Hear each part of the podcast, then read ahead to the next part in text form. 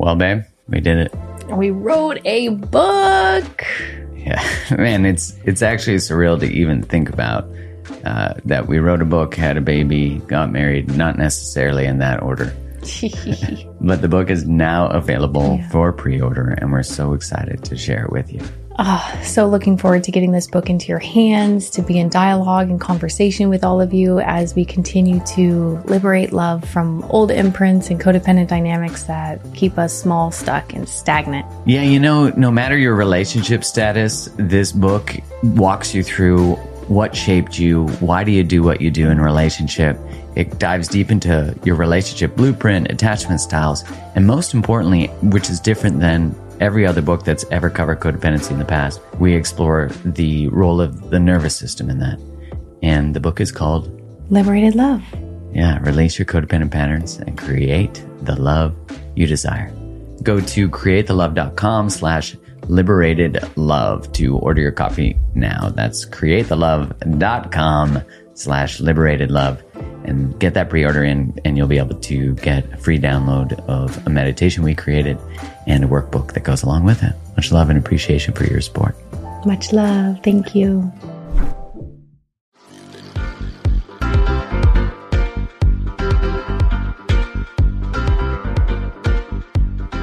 Hello and welcome to another episode of the Mark Groves podcast.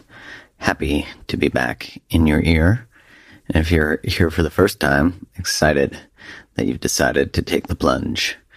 And I mean, I promise that no matter what, you'll find something that you relate to and you keep the things you like and you get rid of the things that you don't.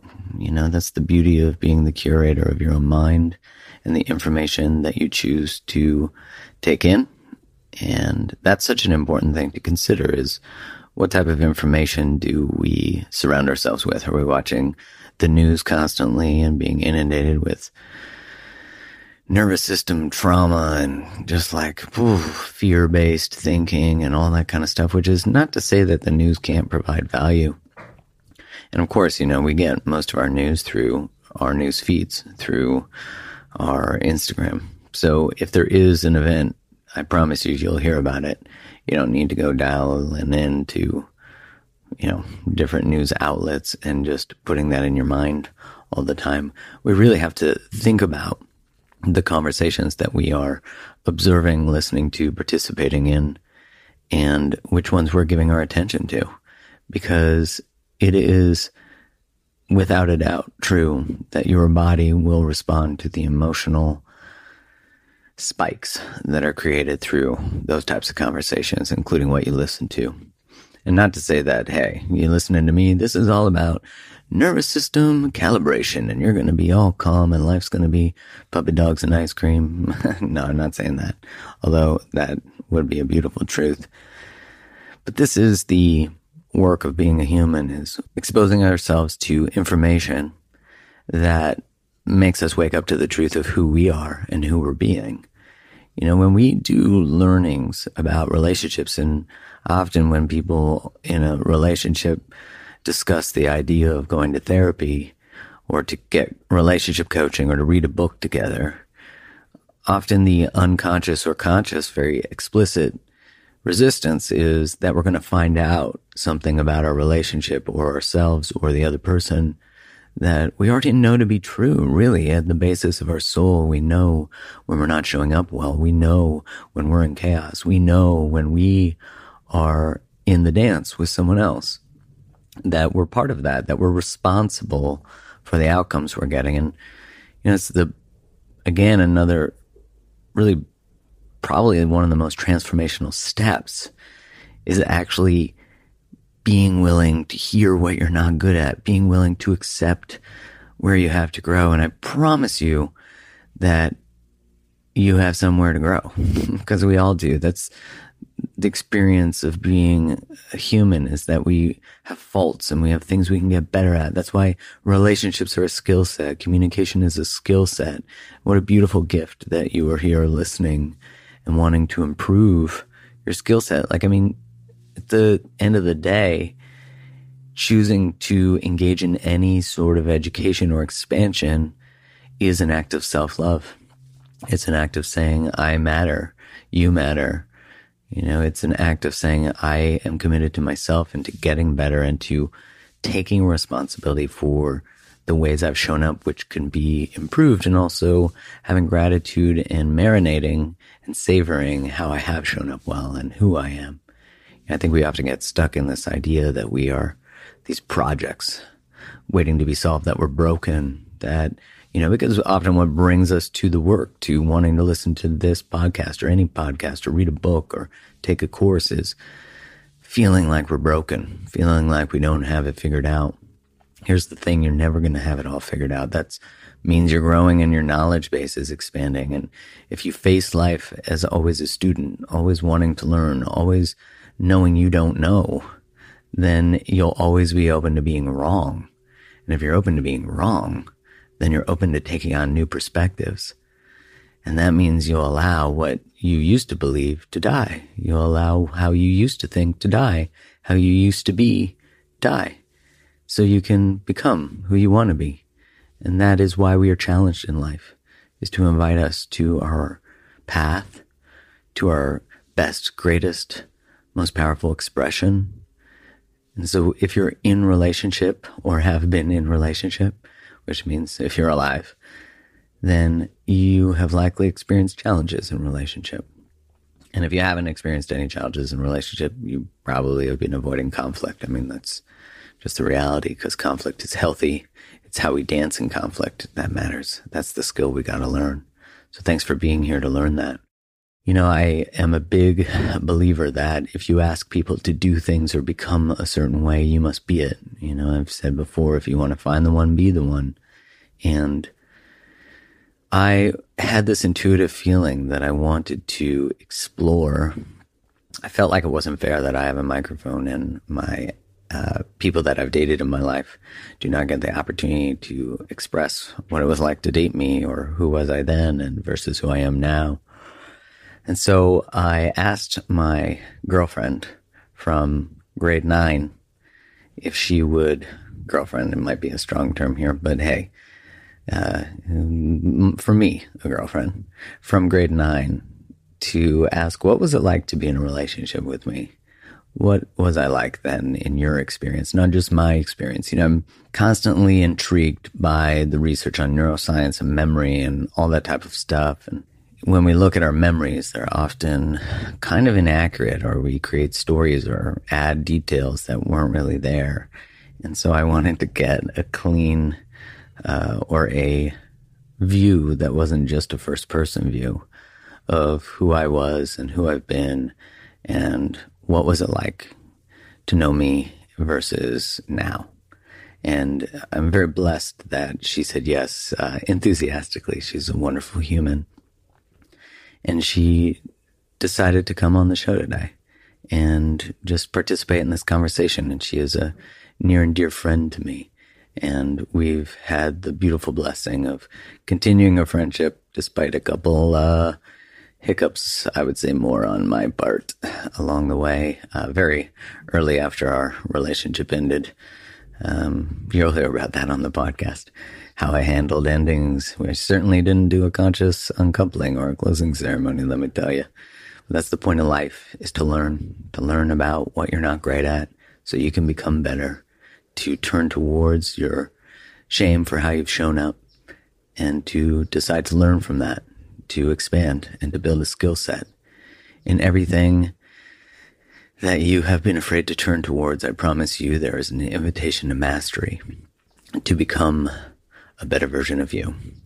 And so, whew, this is the work, right? This is the work is to show up and don't leave a gap between who you say you are and who you are. Cause in the space of that gap is a whole bunch of bullshit and a lot of pain because inauthenticity can be painful when we know we're capable of better. Without further ado, here is my good friend, Michelle Dow Pequino.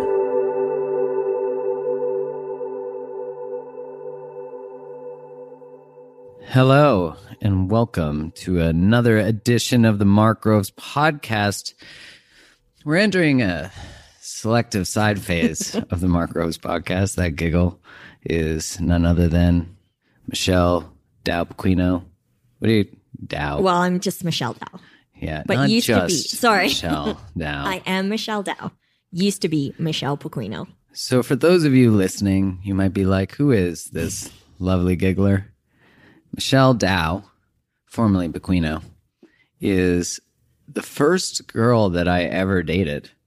Dated, I think. Very loose term. yeah. Yeah. Which is not to say that we were friends with benefits, unless the benefit was heartbreak. yeah. Yeah. That's great. No orgasms, all heartbreak. So we dated in grade nine for five days. Was it five days? I actually- don't know. I feel like Do I St. know- I Peter is going to tell us when we get to the pearly gates one Yeah, day yeah. how long it actually was. I feel like I am a better data collector of our five day. is that fair to say? I don't, I don't know. You don't want to say that. You're I- like, no, it was super significant for me too. Um, the reason that so I wanted to do like a ex girlfriend series. Uh, I have yet to ask, and there, I'm collecting the ex girlfriends as I go through this experience. But I wanted to start with with Michelle one because she was the first person that I can say that I loved. Love, sorry, just the container is different. Well, it was like love, loved, love. That's right, Right? right. Yeah, there was definitely a, a historical love in there because uh, there was a time when I did not like you very much. that post breakup, that five days of the rapid romance. So the reason I wanted to, well, one because it was the first love, and I think what's really interesting for young people and as a mother, uh, maybe you can attest to this, but I was at a playground. I mean, that actually sounds weird that I was hanging out at a playground, but I was hanging out at a playground with my friends in Vancouver and we were sitting around and I heard a little kid say to another little kid, Oh, I love you. And the parents were like, Oh, that's so cute. He thinks he loves her. And I was like, but he does. How do you like in the the eyes of a three year old or whatever he was, he did really love her. And I think it was so interesting that we we make it not that because in the adult mind, there's no way that it that's not true romantic love or whatever kind of love we want to put in the container. Do you ever notice that as a mom? Yes. And I actually had an experience with my son um, expressing those words and wanting to keep him in the bubble of not feeling love because I feel like he's going to be one of those that loves hard and Good. is going to feel heartbreak hard. So part of me wants to sit back and protect him from all of that. Yeah. Um, but part of me wants him to feel that as well so that he doesn't go through life feeling like he has to protect himself from something that is very important to all of us. So Right. it's a fine balance. It is, of course, because we want to like protect them from the pains we've known.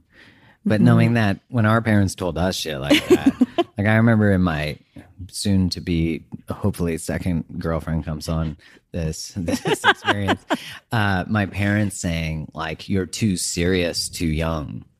And I remember being like, yeah, okay, cool, bye.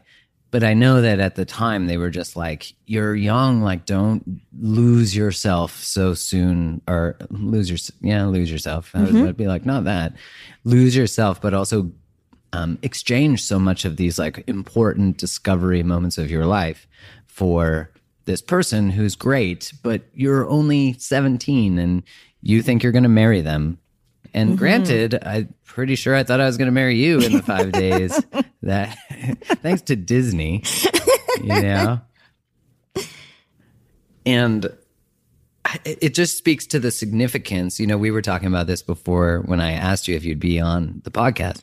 We were talking about how, like, out of all of the people that I've dated, m- more significantly longer than five days, like at a minimum a year, and then two and a half years, and five years, and three and a half, it, we are closest, which I think is really cool. Well, I think that stemmed though from the summer leading up to grade nine, where I think we spoke every day on the phone for hours on end. Like when people used to talk on phones. So Yeah, now they text for hours on end. yes. I'm like, so you could be getting way deeper here. so I think I'm going to say I think we dated longer than 5 days. It just was official for 5 days cuz we spent the summer That's true. getting to know each other as friends and literally spoke every single day. Like I remember I'd sit in my room on this like white cordless phone and we would talk all day and it would be like, okay, it's lunchtime. And then we'd like call each other again yeah. in the afternoon and we'd talk the rest of the days. You couldn't move around back then. If you had a phone, you were stuck to the wall, or if you were from an advanced family, you had a cordless phone. People will have no idea. If you're a millennial and you're listening and you're like, you couldn't move around, that's so dumb. yeah, and you had to hold it up to your head, and your neck would get sore, your mm-hmm. ear would get sore. These are commitments. right? This is a commitment. Well, and it's interesting to say that because, of course, like all love, all connection begins far before the sort of official experience of quote unquote, we're dating or what mm-hmm. are we? But that question in itself is paralyzing. But it's interesting that that question essentially led to the ending of the courtship, which I believe that you walked me over to the park by the school at Madeleine Douai. Eh? I can't believe you remember all these details. I don't. when you remember getting hit by a freight truck that is love, you remember the smell, the the devastation, the the meat laying on the ground of my heart. So I guess maybe then Remember that park though? I do remember the park, yes. I remember the details of the two years of not speaking to us, Okay, like to on. each other then. We're gonna get into how Mark Groves handled heartbreak. It's not pretty. Everybody prepare yourself. But what it does is offer you a window of change, okay?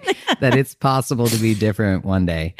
Uh, so you broke up with me, and I remember you told me that it, you didn't want to be in a relationship. And don't worry, you don't have to defend this now because it was in grade nine and you probably don't remember.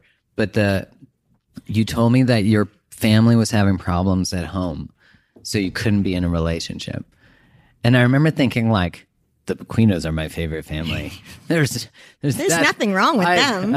I've never heard Mr. I, Mr. Bequino has refed me in soccer, and he's made some bad choices when he was refing. But other than that, his singing, songy voice from Guyana is my favorite. And I remember being like, bullshit. And then proceeding to walk back and not talk to you again for for two years. It might have been like a year and a half. It felt like eternity. It was eternity. So the heartbreak that you felt in that moment is the heartbreak I felt, however long it was leading up to you speaking to me again.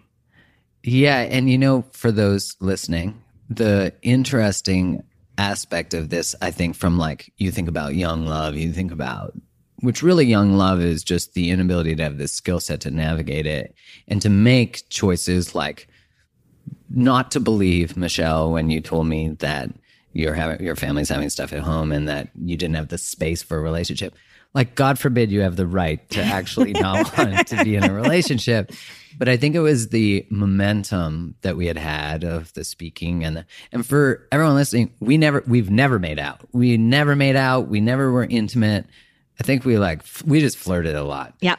Uh, hero master, has I've yet to kiss Mark Groves for the record. Exactly, exactly. So, and now she's married to one of my best friends. So that would that would be like out Just of be that, awkward. That'd be out of that weird movie, the one that everyone loves from Christmas. What the Like the love actually. yeah, where the guy stands outside with a fucking sign, and everyone loves that scene where he plays the music and hits No, on Keira that- Knightley. I don't know. Isn't that Love Actually? No, that's say anything.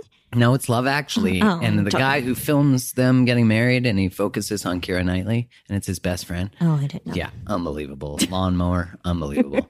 Everyone loves that scene. I'm like, yeah, let's celebrate a best friend mowing a best friend's lawn. That's great. Merry Christmas. Anyways, so let's get back on task here. let's get back on task. So it it was really that momentum, you know, the that we spoke so much that and I think I just had uh like that conversation could have happened so much earlier. You know, Yep. but there's so much fear in having that, like, what do I mean to you? Or what are we doing here? Mm-hmm. I don't remember in Catholic school anyone, well, what, let alone even teaching us how to use condoms, but how to have a hard conversation. I mean, that, did I miss that class? No. Well, I missed it too then because I think in the moment of trying to explain your feelings, so you fast forward and let's say that was something that would happen in university, you'd be able to handle all the emotions that came with, you know, in those early stages of a relationship and then whatever struggles you were going through, whether that's at home or with other friends, you could navigate through all of those more than when you were in grade nine Or grade seven. or grade seven yeah. or earlier. Um, and you are faced with all these emotions that are new as well, because it's no different if you want to parallel it with this day and age. When you meet somebody and you're texting, it's very different than when you get face to face and you see somebody because there's nothing to hide behind anymore. Yeah. So I'm sure looking back, a lot of those emotions came out face to face and it was like, whoa, like this is a whirlwind of th- things that you're going through because in the same breath, um, I'm a stronger believer that regardless of what you say, you might connect um, emotionally when you eventually meet somebody, but when you are first meeting somebody, it's a lot of physical attraction. And so the Mark Groves that left grade eight and the Mark Groves that came back in grade nine was not the same. That's very true. So there was a transition that was there. Yes, he still had his piercing, pretty blue eyes, but there was a that. lot of physical activity that happened for Mark through that summer. And so when he came back, a lot of us were like, whoa. So it's the Mark Groves that you see now um, on the outside, right? With the blue eyes and the flowing hair and Just a little less hair, that's for sure. all the charm, right? Which he always had. But yeah, physically he looked different. And so there was a lot that came with that. There was a lot more attention that came your way. I don't think you can deny that.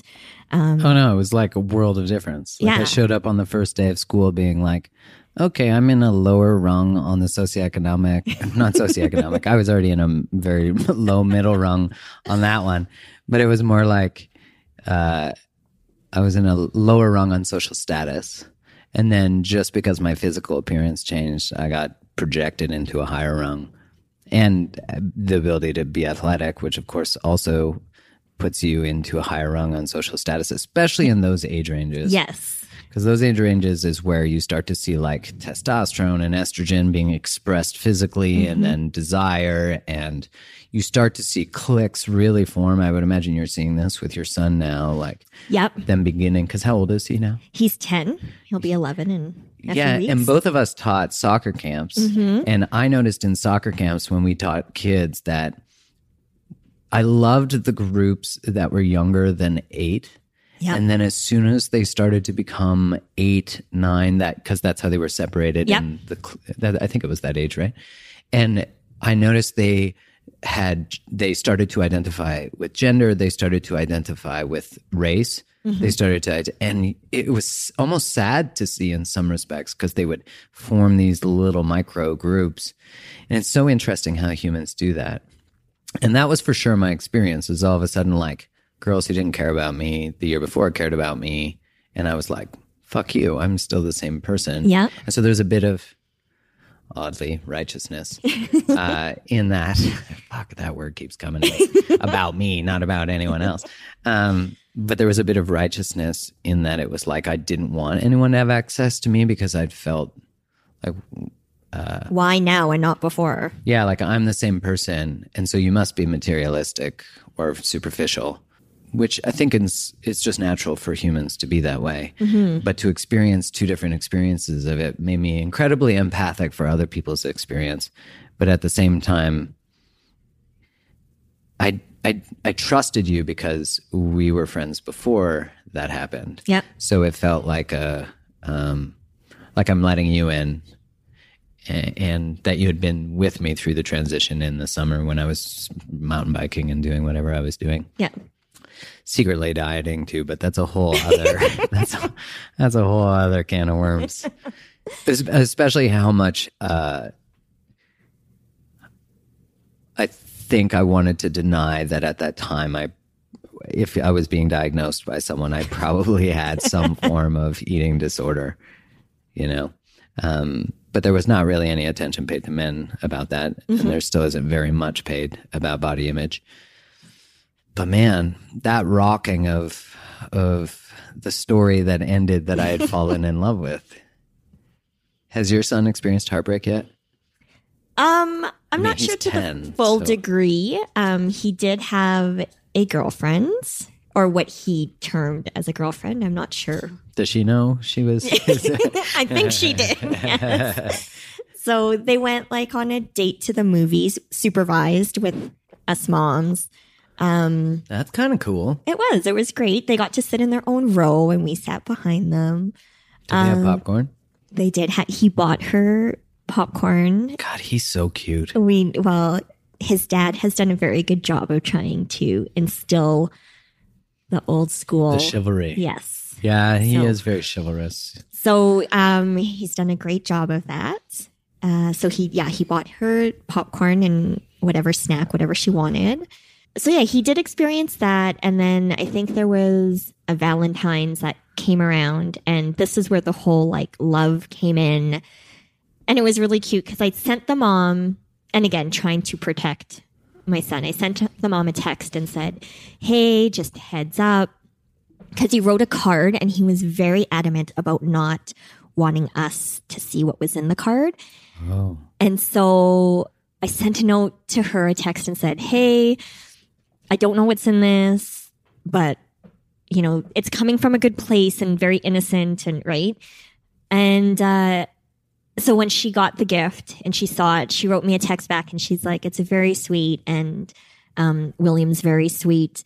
And I just don't think she's at the same stage that he's at, which was totally understandable, right? the girlfriend. the girlfriend wasn't at the same stage. and so again, there was that like moment where I was like, oh no, is he going to be heartbroken? And what am I going to do? And how am I going to fix this? and all the things that run through as a parent when really you just need to let them be and learn Yeah. and support them when they come, right? Like there's going to be heartbreak. Um, you're going to get it. You're going to give it when you do. I hope you do it in a respectful manner. Um, when it does happen to you, I hope you're okay with your emotions to know that, yeah, it's okay to be mad and sad and upset and all those things. But just don't hold them over. Just don't hold those emotions over the girl for two years. Yeah. I mean, God, that'd be a great lesson that we got to learn together. Isn't that so mm-hmm. sweet? That we So, did. what Michelle is alluding to, passively and actively, is that after we walked back to the school, uh, I did not talk to Michelle for two years, but I know we mentioned that earlier, but it was more significant than that. Literally, we would walk by each other in the hall, and she'd be like, "Hi, Mark," and I would act as if she didn't exist. And then we would be standing in a circle, I remember, with friends. Mm-hmm. It'd be like five of us, seven of us, whatever it was. And Michelle would be standing there, and I'd be like, Yeah, uh, hey, blah, blah, blah, blah, skip Michelle. it was so bad. And when I look back, because of course, silence is always just really pain. I had so many feelings, like so many feelings of heartbreak, of anger, of probably, I would imagine, a sense of betrayal. Um, I felt misled for sure. I remember that being like a very overarching feeling. Was like feeling misled, feeling led on. Yeah, that that mm-hmm. was Led on, yep. Yeah, led on, and not being able to verbalize that, or or maybe a better way of saying it is, I didn't know how to feel safe expressing that. And I'm gonna guess that's probably because I never really watched my like when I think about observing my parents in conflict, when at least my memory of their conflict was that my mom uh, in conflict with us would like hang up the phone or leave the house or leave the room that was a big one but hang up the phone. She'd say something and then hang up the phone. Fucking hated that. hated that. If you do that to people, stop it. It's and and that's probably why because I didn't know how to communicate hurt. I just knew how to withdraw because no one had ever demonstrated that behavior to me. And it took the ridiculousness of the time of like 2 years. It took that level of being like you I would I think it was for sure it was you who was like come on. Like it's been 2 years. We're in high school now. We have like 700 more people around us. Like it was getting a little out of hand. And I don't even actually remember when we sort of reunited. I don't either. As you were saying that, I was like, oh, do I remember what happened and what the turning point was? And I don't at all. Um, I do remember acknowledging just how ridiculous it had gotten. Yeah. Like and I don't like- know, maybe there was an outside force of some of our mutual friends that were was like, Mark, enough. Like Yeah. I don't know. Who knows? Um, I'm glad it happened, whatever that may be. Yeah. But I will say it felt like eternity. Um, not having again somebody that you spoke to so much that you knew a lot about.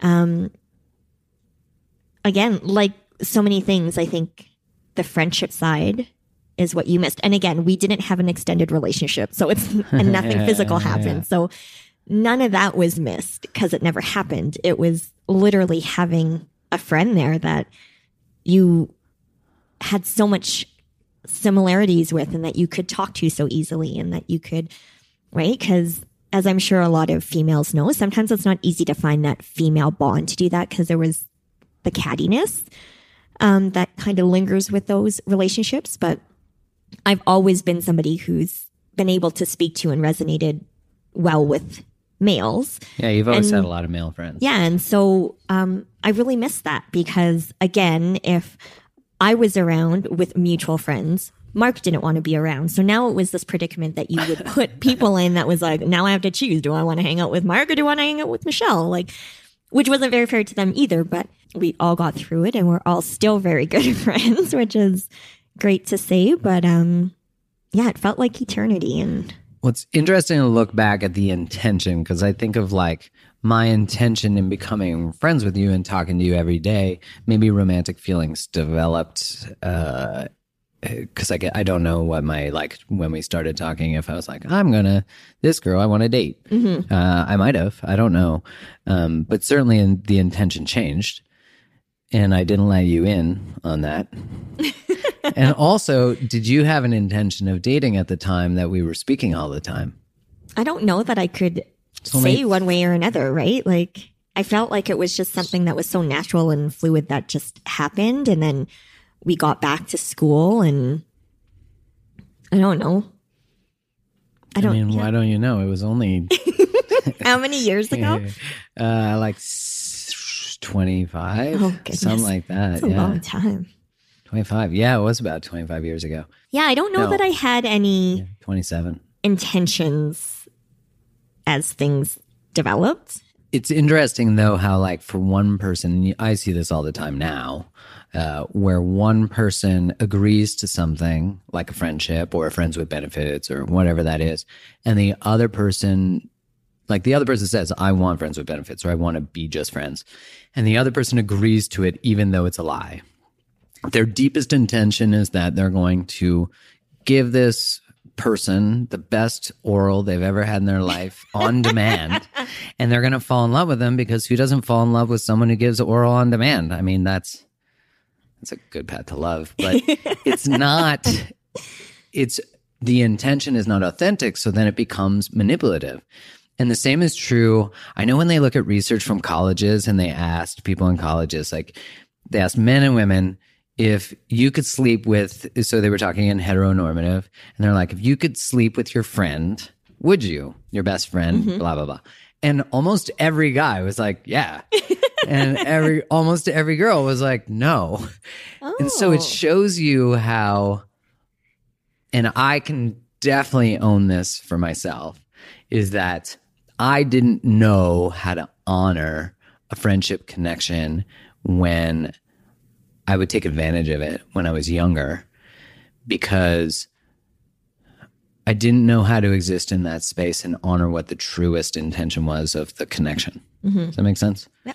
And then when I started to be like, we're just friends actually, and I want to keep us there. Then because women, the the women that had experienced that with me, were like, but wait, I've never had a guy not try to hook up with me who's my friend, so we should date.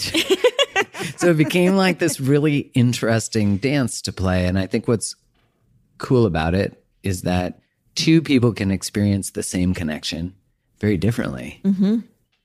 And that's okay. Yep. But it's amazing how much I didn't want to respect your experience of it.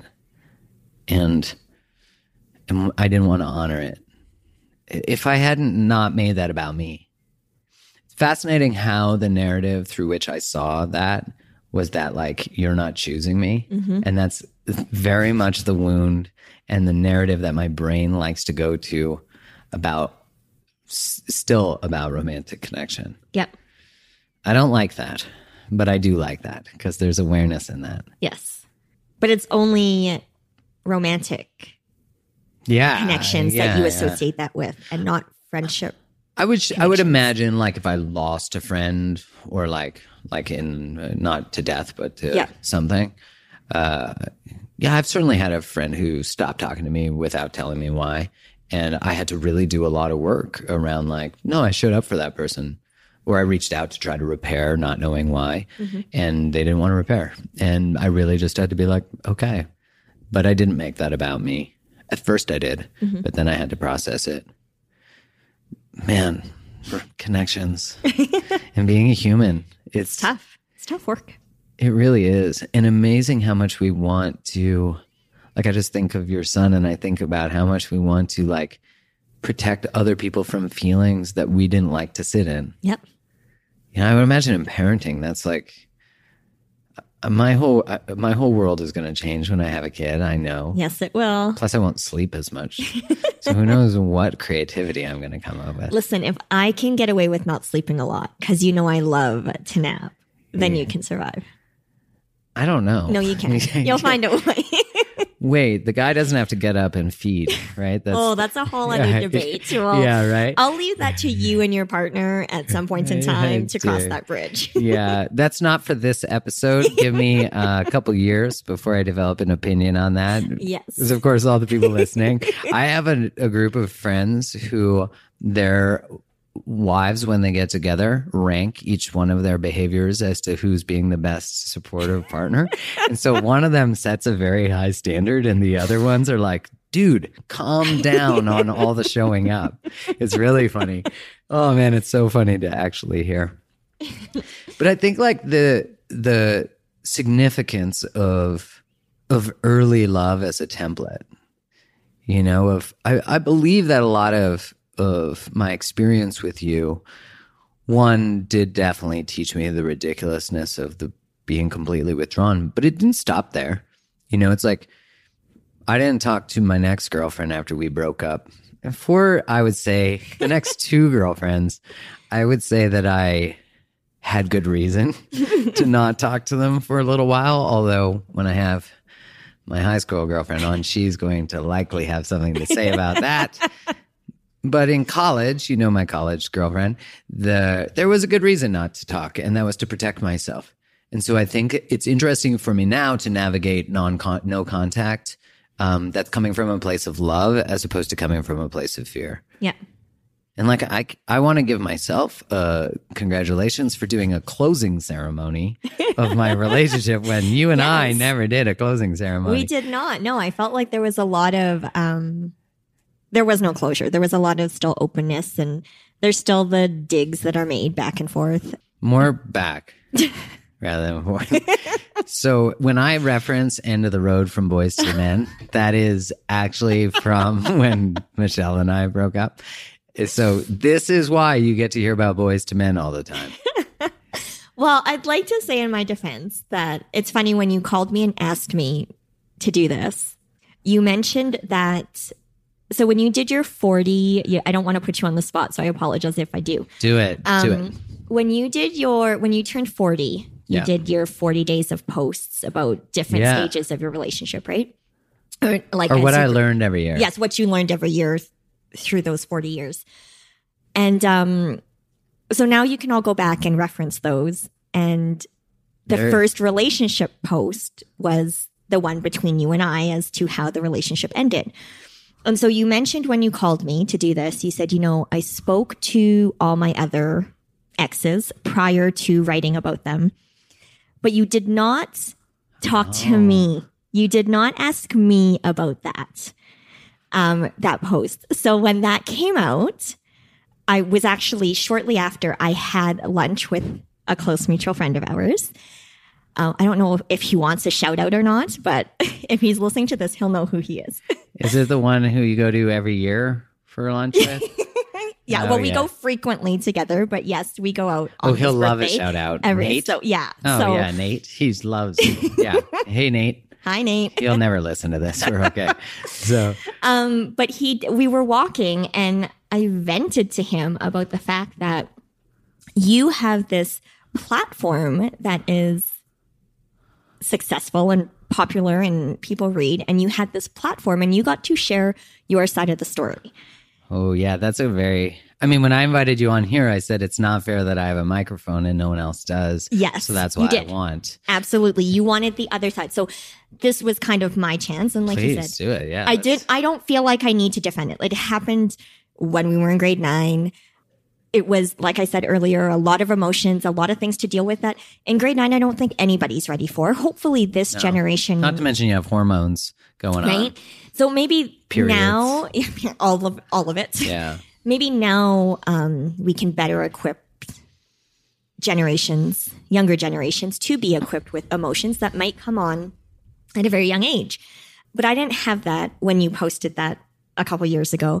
Um, and You mean the the post that I did about my age 13 Yes. or 4 so i did it for every year of life what was the one or more than one Yes. lesson and yours was my your first, yeah, nine, in yeah. relationships. And, um, but I didn't have anything to write back. Like I wasn't going to write it in the comments of like That'd be- 80 other people that nobody, that nobody would fire. ever see. And right. So, um, What is your reply to that? So when you did that, first I want to acknowledge, thank you for bringing that forward. And I'm sorry that I didn't bring it to you before I posted it. I really am. um, and I don't know why I, accepted, I but forgot of this. You know, like I've thought of the significance of writing that about other partners. Yeah. And then I've always sent anything I've written, like article wise, to them first.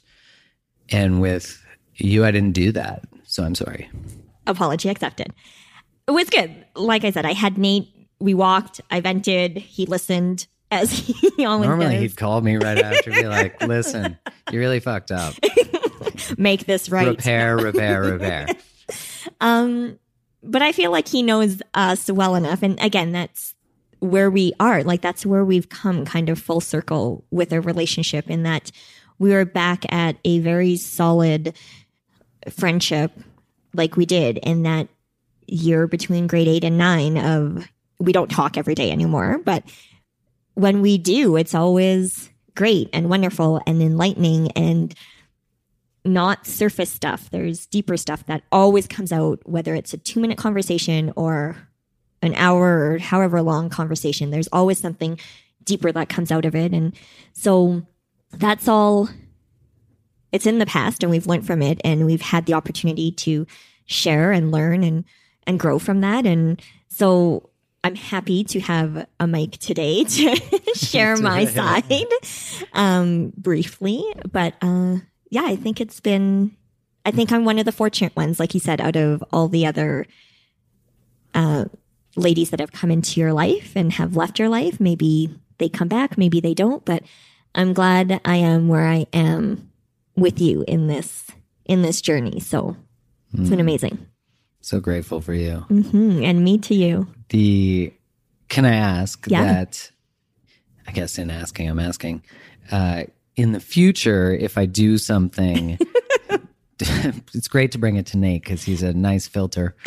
Uh, but please just bring it to me. Absolutely. Yeah. Um, I feel like it wasn't really something like I didn't need something from you to close that loop.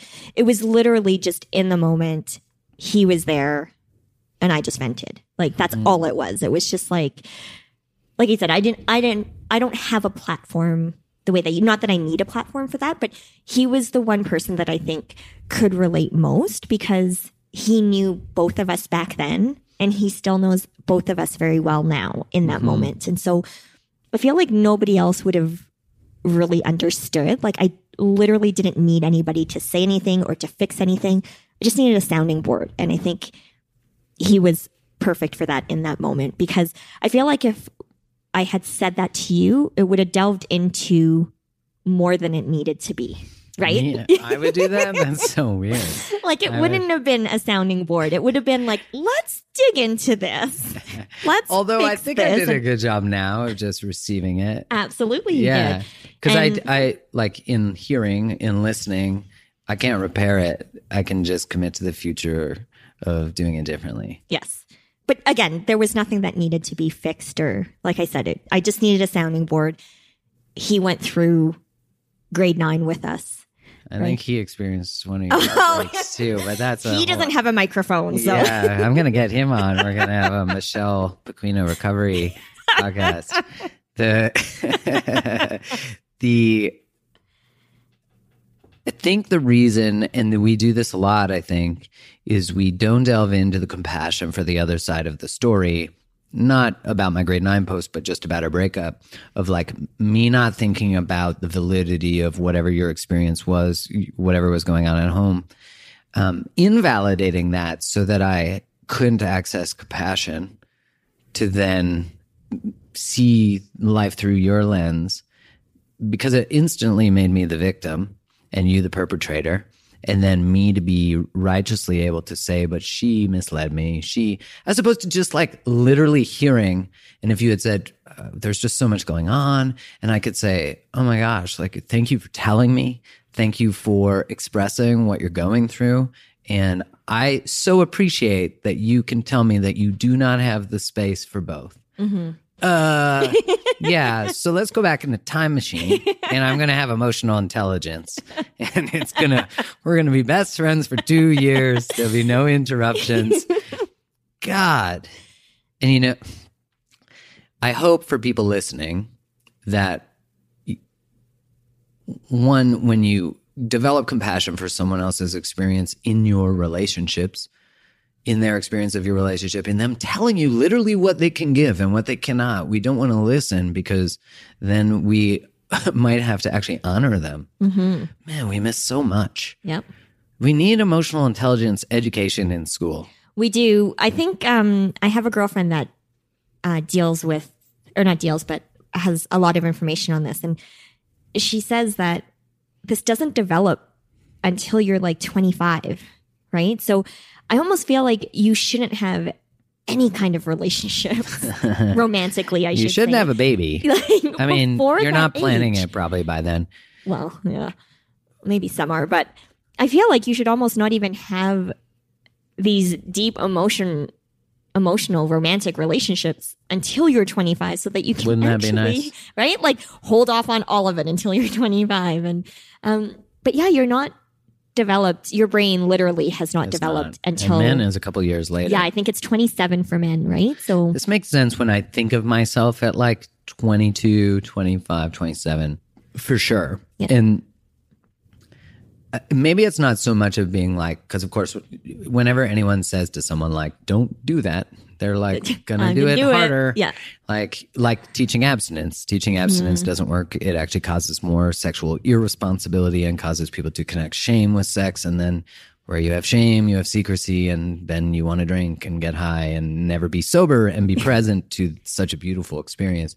And then you're also not empowered. You don't use protection. You don't learn about condoms. You don't learn about any of these things. And I think the same is true when we're not educated on at least like, I'm not going to be able to tell someone don't fall in love. yeah, But what I can say is one, be careful of how you tell the story to yourself of why it didn't work out. Mm-hmm. Like, who teaches us to take charge of the narrative? Because whenever we have an experience, we never really make the meaning not about us, yeah, right? We have such, uh, like, at least till we're about eight or nine, our minds work very narcissistically in that the world does literally revolve around us for mm-hmm. survival. But that's we continue that sort of thread of like, you didn't choose me because I'm not worthy of being chosen, versus you just have actually sovereign right over the choice you make. And it has nothing to do with me. But sometimes it has to do with me. Yep. You know, and to be able to dance, if your parents don't take responsibility for their own behavior, you'll have a real hard time learning how to do it yourself. Mm-hmm. You know, like I think one of the most powerful things a parent can do is apologize for like not doing something so well. Yeah. I mean, even in relationship, that's what a powerful connector. Mm-hmm. Does your son respond well to that? He does. He responds um, better to when we admit that we've gone wrong.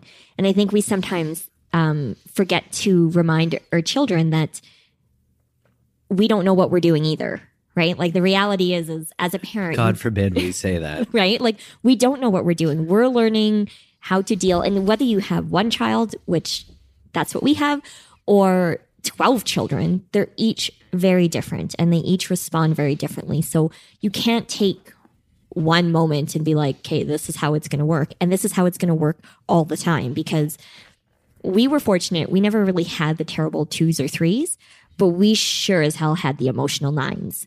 Like he I've cried at. Yeah. everything. And Dom and I looked at each other and we're like, what's going on? Like he didn't even cry this much as a baby. Like it was shocking. And so to find out that they do go through a lot of emotions at that age is it was enlightening to know. And, you know, we had to remind ourselves that we don't there's no playbook for this, right? Like nobody can tell us what's going on or how to approach it or um so yeah, there's been some moments more so over the years of, you know, hey, we're sorry, we didn't handle this the way we probably should have.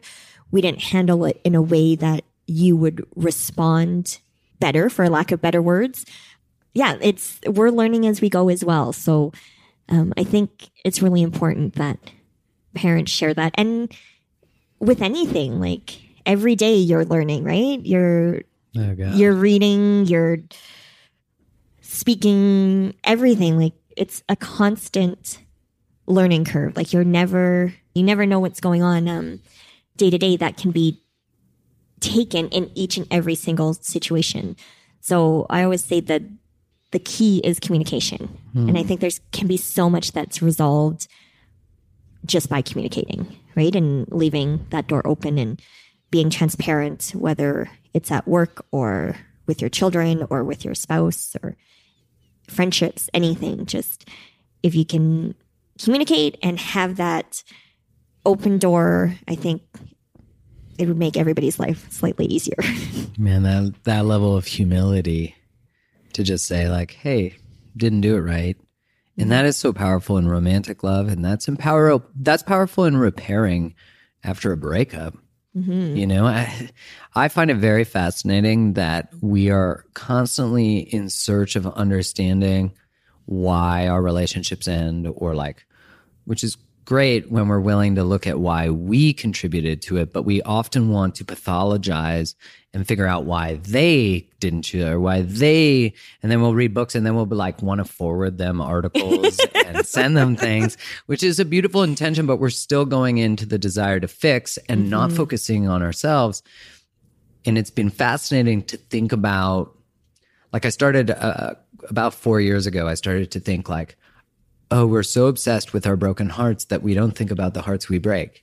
What happens if we actually tried to repair the hearts we've broken because we're all waiting for someone to apologize to us? Someone's waiting for us to apologize. Mm-hmm. What happens if we took the initiative? And then I started to reach out to people I'd like ghosted or people I didn't show up, exes who I didn't show up well for or with new awareness, being like, you know, I reached out to a few being like, wow, I was just so afraid of being loved that I couldn't even receive you. And not being attached to an outcome. You know, there's a really funny line from a lady named Caroline Myss who she says, uh, for every person you're taking a personal growth course to get over, someone's taking one to get over you. and I was like, what a great sort of humbling yeah. you know and it's i think it's I, I at least consider us very blessed because we did grow up in a circle of friends who for some goodness uh tell the truth. Yeah. And like you've always done that. You've always told the truth of how I'm experienced or and you've never held back on that, unfortunately. the, but that's been such a great gift is even the maybe that's why I didn't talk to you for two years. I didn't want to You didn't hear, want to hear the truth. I didn't want to hear the truth. You're not listening to my side, Mark. I can't hear you. Ah. Um, but I think we've been really blessed with that. You know, as they say, you are the sum of the people who surround you, and been really lucky to always have really high quality people around me. Yeah. And I think our school, we, you know, you just end up sort of, in a lot of ways, fate bring, you know, I mean, fate brings you to the school you go to as a Yeah. kid because you certainly, we don't fucking choose, Nope. you know, and then we end up in the same class and blah, blah, blah, blah, blah. But we're lucky to have even people like Nate. Yeah. That have been around forever. We're going to have to tell him he was mentioned in this episode. It'll be the first episode he listens to. Oh, maybe the second. He might be like, uh, can you just give me the minutes that you said my name yeah. so I can and the context, I'll just fast forward through everything else? Well, thank you for taking the very courageous leap to uh, one, share how my grade nine post affected you, but also just be willing. Absolutely. It was my pleasure. You know, I think it was important for me uh, to just for other people to hear how I have been experienced. Um, as opposed to, it's so easy to pedestal someone who is talking about something or just sharing what they're, what they're learning. Yeah. that we're like, oh, they've oh, see that Mark, he's always been a good communicator. Meanwhile, I have ex girlfriends listening, and they're like, no, no, actually, if you could go back to lesson number forty-two you taught Mark and go back in time and be a better person, that'd be great. But that's that's the gift of experience is that you if you make a mistake you get to choose to learn from it Absolutely.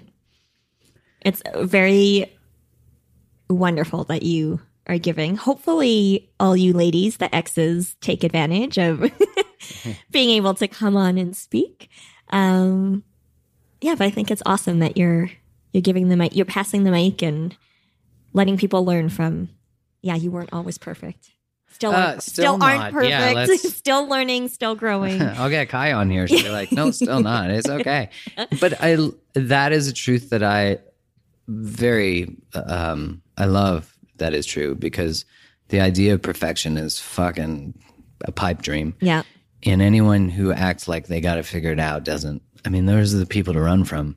You know, and I don't. But we're figuring it out. You know, Yes. that's the thing is you you you're behind. You write a chapter and then you go on. Yep. And you keep learning. And sometimes you revisit it and edit old ones like ours. so I love you. Thank you for being here. I love you too. I'm glad I could be Appreciate on here. you. You're welcome, ladies. That I broke his heart in grade nine. Yeah. Right. Yeah. Yeah. Good call. Thank you. Thanks so much for tuning in to today's episode. If this episode resonated with you, one of the best ways to support the show is to go subscribe to the podcast so you don't miss any more. Leave a five star review on Apple Podcasts or wherever you listen to it, or share the episode with your community on Instagram or whatever social place you like to hang out. This helps get it into more people's ears, and I'm so grateful for your support always.